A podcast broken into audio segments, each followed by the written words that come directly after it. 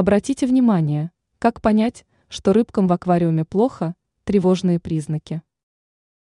Порой аквариумные рыбки могут испытывать стресс и болеть. Причем на это может влиять неправильный уход, недостаточное питание, либо иные факторы. Есть некоторые признаки, по которым можно понять, что рыбкам некомфортно. Нетипичное поведение. Первым признаком того, что с рыбками что-то не так, являются изменения в поведении. Они могут в таком случае беспокойно плавать или и вовсе пытаться выпрыгнуть из аквариума. Кроме этого, стоит насторожиться, если у рыбок наблюдается апатия и вялость. Еще одним тревожным симптомом является в таком случае отказ от еды. Внешний вид. Также стоит обратить внимание на внешний вид рыбок.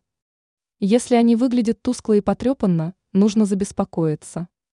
О наличии неких проблем может говорить блеклая чешуя, либо рваные хвостики. Возможные причины. На состояние рыбок могут оказывать влияние различные факторы. В частности, это касается изменения температуры воды. Даже если она изменится всего на несколько градусов, это может оказать пагубное влияние на жителей аквариума.